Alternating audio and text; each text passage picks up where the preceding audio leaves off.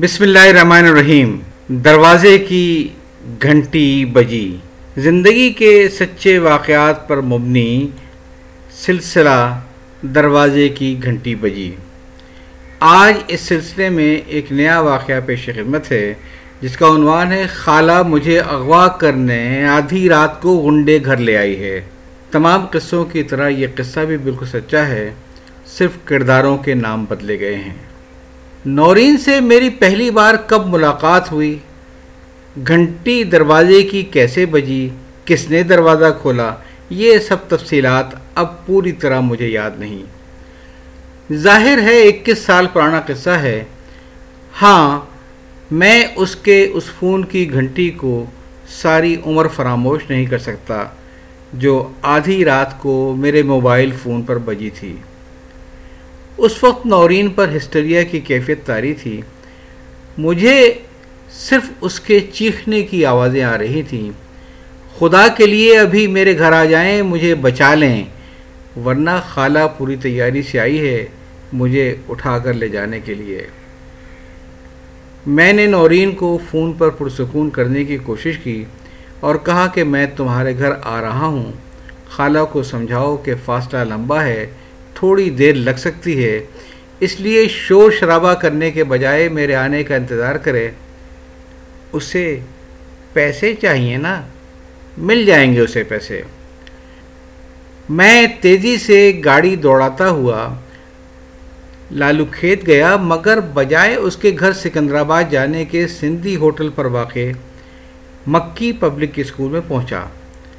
میں متین صاحب کو فون کر چکا تھا، وہ آدھی رات کو اپنے اسکول کا دفتر کھول کر میرا انتظار کر رہے تھے۔ میں نے آپ کو پس منظر تو بتایا ہی نہیں۔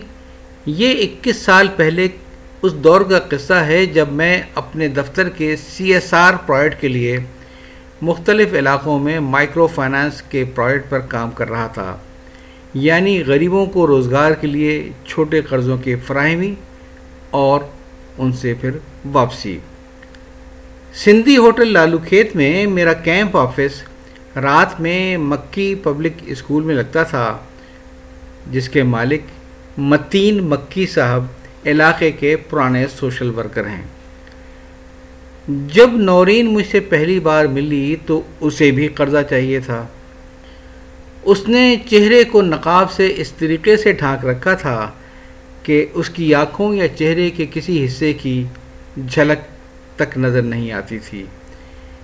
وہ ہمیشہ اتنا ہی سخت نقاب لیا کرتی تھی۔ میں نے اس سے پوچھا کہ قرضہ لے کر کیا کاروبار کرنا ہے؟ اس نے بڑی صاف گوئی سے بتایا کہ مجھے کوئی بھی کاروبار نہیں کرنا۔ میں جھوٹ نہیں بولوں گی۔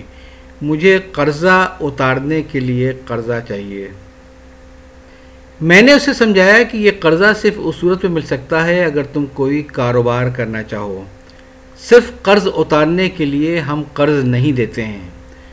اس کا اصرار جاری رہا تو میں نے قدر رکھائی سے کہا، تم نے قرضہ لیا ہی کیوں تھا؟ یہ پہلے سوچنا تھا نا؟ اب میں کیا کر سکتا ہوں؟ اس لڑکی نے کہا کہ میرے پاس قرض لینے سے پہلے سوچنے کا موقع ہی نہیں تھا۔ ورنہ میں اس دلدل میں کیسے پھنستی؟ پھر نورین نے بتایا کہ اس کے گھر کی آمدنی بہت محدود ہے اور اخراجات بہت زیادہ۔ اور وہ خود بھی کہیں چھوٹی موٹی جاب کیا کرتی تھی تاکہ گھر کا کچن چلتا رہے۔ وہ بتانے لگی کہ ایک دن اس کے والد کی اچانک طبیعت بہت خراب ہو گئی۔ ہم سب بھاگم بھاگ انہیں اسپتال لے گئے۔ ان کی جان تو بچ گئی مگر اسپتال کا بل اتنا لمبا ہو گیا۔ کہ ہر طرف سے پیسوں کا انتظام کرنے کے باوجود بھی بیس پچیس ہزار روپے کی کمی پڑ گئی۔ ایسے میں پڑوس کی خالہ میرے لیے رحمت کا فرشتہ بن کر آئیں۔ انہوں نے مجھے بہت حوصلہ دیا اور کہا کہ وہ ایک سود خور کے پاس اپنے گہنے رہن رکھوا کر مجھے پیسے لا دیں گی۔ مگر چونکہ وہ سودی قرضہ تھا، اس لیے انہوں نے یہ بھی پیشکش کی کہ ان کے پڑوس میں ایک کمیٹی پڑ رہی ہے۔ پہلی کمیٹی تو اسی پڑوسن کی ہوگی جس گھر میں وہ کمیٹی پڑتی ہے۔ دوسری میں تجھے دلوا دوں گی، تو سود کا قرضہ اکٹھے واپس کر دینا اور ہر مہینے کمیٹی دیتی رہنا۔ اگلے مہینے خالہ نے بجائے کمیٹی لا کر دینے کے یہ کہا کہ ممبر پورے نہیں ہوئے، وہ کمیٹی ٹوٹ گئی ہے۔ پھر نورین نے تشویش سے پوچھا۔ خالہ نے یہ کہا کہ تم جتنا جلدی ہو سکے یہ رقم اکٹھی واپس کر دو، ورنہ ساری عمر پیسے بھرتی رہو گی اور سب کا سب سود میں ہی کٹ جائے گا۔ اصل قرض اپنی جگہ کھڑا رہے گا۔ نورین کے پاس اتنے پیسے بھی نہیں تھے کہ وہ سود خور کو ماہانہ قسط ادا کر سکتی، جسے سود میں سے منہا ہونا تھا۔ نورین نے اپنے دفتر کے مینیجر سے ادھار مانگا۔ اس سے چار پانچ ہزار روپے مل تو گئے، مگر ساتھ ہی مینیجر صاحب نے کہا کہ دفتر میں ذاتی باتیں تفصیل سے نہیں ہو سکتی ہیں۔ تم ایسا کرو، آج رات فلاں ہوٹل میں آ کر مجھ سے ملو، ساری تفصیلات مجھے بتاؤ، میں دیکھوں گا کہ میں کیا کر سکتا ہوں۔ دوسری طرف نورین کی خالہ نے بھی اپنی اصلیت دکھانی شروع کر دی۔ بات تانوں سے نکل کر دھمکیوں تک پہنچ گئی۔ فوراً سارے پیسوں کی اکٹھا واپسی کا انتظام کرو، ورنہ سود خور میرے گہنے بیچ دے گا۔ جب نورین میرے پاس قرضہ مانگنے آئی تھی، اس سے دو دن پہلے خالہ نے گھر آ کر دھمکیاں دی تھیں۔ کہ میں نہیں جانتی کہیں سے بھی جا کر کماؤ، کما کر لا کر دو تاکہ میں قرضہ چکا سکوں۔ پھر خالہ نے کان میں آہستہ سے کہا کہ کمانا نہیں آتا ہے تو میرے ساتھ چل، میں تجھے کمانے کے طریقے بتاتی ہوں۔ تیرا صرف یہ قرضہ نہیں اترے گا، بلکہ تیرے گھر کے حالات بھی بدل جائیں گے۔ پیسہ ہوگا تو سب عزت کریں گے۔ جواب میں نورین نے رونا شروع کر دیا۔ خالہ بولی کہ یہ ڈرامے بازی بند کر، پیسے کمانا سیکھ، قرضہ اتار۔ جب نورین نے خالہ کی بات ماننے سے انکار کیا تو خالہ بولی کہ تو عزت کے نام پر یہ میرے پیسے ہضم کرنا چاہتی ہے، تو اب مجھے یہ کرنا ہوگا کہ سب سے پہلے میں تیری عزت کا جنازہ نکالوں۔ پھر خالہ نے دھمکی دی کہ اگلی بار میں اکیلی نہیں آؤں گی، بلکہ میرے ساتھ دو کلشن کو فالے اور ایک شام کے اخبار کا کرائم رپورٹر بھی ساتھ لے کر آئے گا۔ تیری عزت کا جنازہ تیرے گھر والوں کے سامنے نکلے گا اور اگلے دن شام کے اخبار میں خبر بھی لگی ہوگی۔ پھر تو کہیں بھی منہ دکھانے کے قابل نہیں ہوگی۔ وہی کرے گی جو میں کہوں گی۔ اس لیے اتنی بدنامی کیوں مول لینا چاہتی ہے؟ اچھا سچی بات یہ ہے کہ میں بہت ساری جھوٹی کہانیاں لوگوں کی زبانی اتنے اعتماد سے سن چکا تھا کہ مجھے نورین کی باتوں میں بھی مبالغہ زیادہ لگ رہا تھا۔ مگر جب آتی رات کو نورین نے مجھے فون کیا تو میری سمجھ میں کچھ نہ آیا کہ اس صورتحال سے کیسے نپٹا جائے۔ خیر، میں اور متین صاحب مکی اسکول کے آفس میں بیٹھ گئے۔ نورین کو فون کیا کہ تم لوگ اس خالہ کو لے کر ابھی مکی اسکول آ جاؤ، یہ مسئلہ ہم ابھی ختم کروا دیں گے۔ جواب میں اس خالہ نے گالیوں کی بوچھاڑ کر دی کہ میں نے یہیں پیسے دیے ہیں اور میں یہیں سے لوں گی، میں کہیں نہیں جاؤں گی۔ ان لوگوں کو بولو کہ ادھر آ کر بات کریں۔ معاملہ بگڑتا دیکھ کر ہم نے نورین کے فون کا اسپیکر آن کروایا اور کہا کہ ٹھیک ہے، ہم لوگ خود آ رہے ہیں۔ مگر تھوڑی دیر لگ سکتی ہے، ذرا صبر سے کام لینا۔ دیر کیوں؟ خالہ نے غرا کر پوچھا۔ اس لیے کہ لالو کھیت اور سکندرآباد کے حالات آج کل ٹھیک نہیں ہیں۔ ہم اتنی رات کو اکیلے سکندرآباد آنے کا رسک نہیں لے سکتے۔ لہذا مجبوراً ہم پہلے دس نمبر کے تھانے جائیں گے۔ وہاں سے اپنے تحفظ کے لیے پولیس موبائل ساتھ لانے کی کوشش کریں گے۔ کچھ دیر خاموشی رہی۔ پھر خالہ بولی، آپ لوگ مکی اسکول ٹھہرو، ہم وہیں آ رہے ہیں۔ جب سارے فریق اس رات مکی اسکول پہنچے تو خالہ کو پہچاننا ذرا بھی مشکل نہ تھا۔ وہ اپنی شکل، اپنے حلیے اپنے جسم کے اوپر زیورات سے پکی نائکا لگ رہی تھی۔ گالیاں بھی مردانہ وار دیتی تھی۔ خیر، ان لوگ کو بٹھا کر یہ فیصلہ کروایا کہ اب تک کتنے پیسے واپس کیے جا چکے ہیں۔ پھر بڑی مشکلوں سے اس خالہ کو آمادہ کیا کہ اب تک جتنی رقم وصول ہوئی ہے، آدھی سود میں سے منہا ہوگی اور آدھی اصل میں سے۔ خالہ راضی ہو گئی۔ چنانچہ ایک تحریر لکھوائی اس خالہ سے کہ کل رقم یک مشت اتنی وصول کرنے کے بعد نورین کا سارا قرضہ ختم ہو جائے گا اور اسے بالکل نہیں تنگ کیا جائے گا۔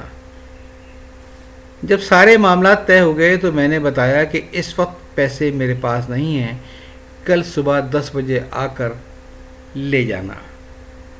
خالہ کا پارا پھر چڑھ گیا۔ مغلزات بکنی شوں کر دیں۔ میں نے سمجھایا کہ اس وقت اے ٹی ایم کا سسٹم ڈاؤن تھا، ورنہ پیسے میں لے آتا۔ صبح نو بجے بینک کھلیں گے، میں چیک کیش کرا کر سیدھا یہیں لے آؤں گا۔ اور سچی بات بھی یہی تھی کہ مجھے اپنی جیب سے کوئی پیسہ دینا بھی نہیں تھا۔ میرے پاس ایک کزن کی کچھ امانتیں ہوتی تھیں جو ملک سے باہر مقیم تھے۔ بڑی معقول رقم تھی۔ جس کے بارے میں ان کی ہدایت یہ تھی کہ میں جہاں مناسب سمجھوں، ان سے پوچھے بغیر وہ خرچ کر دوں۔ نورین کی خالہ کا غصہ تھمنے میں نہیں آ رہا تھا۔ پھر میں نے ان سے کہا کہ اب راستہ کوئی باقی نہیں ہے۔ اگر آپ صبح دس بجے تک مجھ پہ بھروسہ نہیں کر سکتی ہیں، تو جو آپ کی مرضی آئے کریں۔ لیکن ساتھ ہی میں نے انہیں یہ دھمکی بھی دی کہ پیشے کے اعتبار سے میں وکیل ہوں۔ پیسے کل صبح آپ کو دس بجے مل رہے ہیں جو آپ سے وعدہ کیا ہے۔ لیکن صبح دس بجے سے پہلے یا کل دس بجے پیسے لینے کے بعد اگر آپ نے نورین کو ذرا بھی تنگ کیا تو پھر مجھ سے برا کوئی نہیں ہوگا۔ چونکہ میں وکیل ہوں، لہٰذا اس سارے معاملے کی ایف آئی آر میں خود جا کے تھانے میں لکھواؤں گا اور اپنی گواہی بھی دوں گا۔ اور اس کے بعد یہ مقدمہ کورٹ میں چلے گا۔ اور چونکہ مجھے کوئی وکیل نہیں کرنا ہے، میں خود وکیل ہوں، تو لہٰذا میں آپ کا پیچھا عدالت میں نہیں چھوڑوں گا۔ میں آپ کو پوری طریقے سے بے نقاب کر دوں گا۔ اب یہ آپ کی مرضی ہے کہ صبح دس بجے تک پیسوں کا انتظار کر لیں، یا پھر میں جانوں اور آپ جانیں۔ نورین کے قصے میں مجھے اس معاشرے کا وہ گھناؤنا چہرہ نظر آیا کہ کس طرح سودی قرضے کے جال میں جکڑ کر شریف بچیوں کو اس بازار کی زینت بنا دیا جاتا ہے۔ نورین کا قصہ نہ کوئی پہلا تھا اور نہ ہی آخری ہے۔ اگر آپ ذکر کتاب کے یوٹیوب چینل پر جائیں تو وہاں آپ کو اخوت کے سربراہ ڈاکٹر امجد ثاقب کی کتاب دشت ظلمت پر میرا تفصیلی تبصرہ سننے کو ملے گا، اسے بھی سن لیجیے گا۔ اس کی پہلی ہی کہانی ہے زندگی یا موت۔ یہ کہانی ہے ذل ہما کی، جو ایک متوسط گھرانے کی شریف خاتون تھیں۔ ان کے شوہر کسی فارم میں سیلز مینیجر تھے، وہ خود بھی گھر کی آمدنی بڑھانے کے لیے چھوٹا موٹا کاروبار کرتی تھیں۔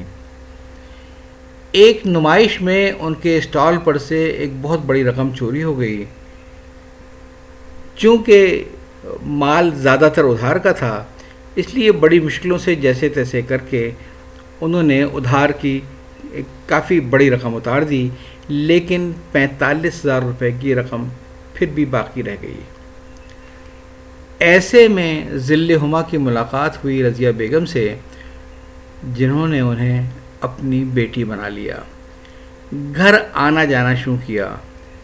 پینتالیس ہزار روپے کی رقم سود پر ذل ہما کو ادھار دے دی، جو تین مہینے میں بڑھ کر ستر ہزار روپے ہو گئی۔ پھر رضیہ بیگم نے اپنا اصلی رنگ دکھانا شروع کیا، وہ لاہور کے ایک قہبہ خانے کی مالکن تھیں۔ ان کا ایک ہی مطالبہ تھا کہ ہمارے اڈے پر کام کرو اور اپنا سودی قرضہ چکا دو۔ اجازت چاہتا ہوں۔ اللہ حافظ۔